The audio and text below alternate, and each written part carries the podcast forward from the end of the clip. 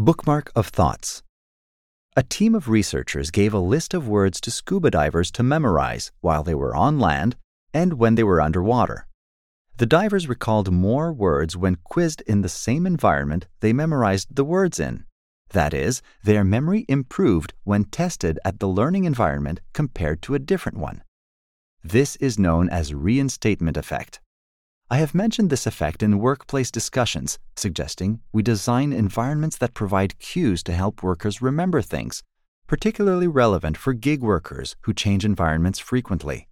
Environment context dependent memory is a fascinating field of research with its fair share of nuances and intricacies that are best left to proper studies on the topic.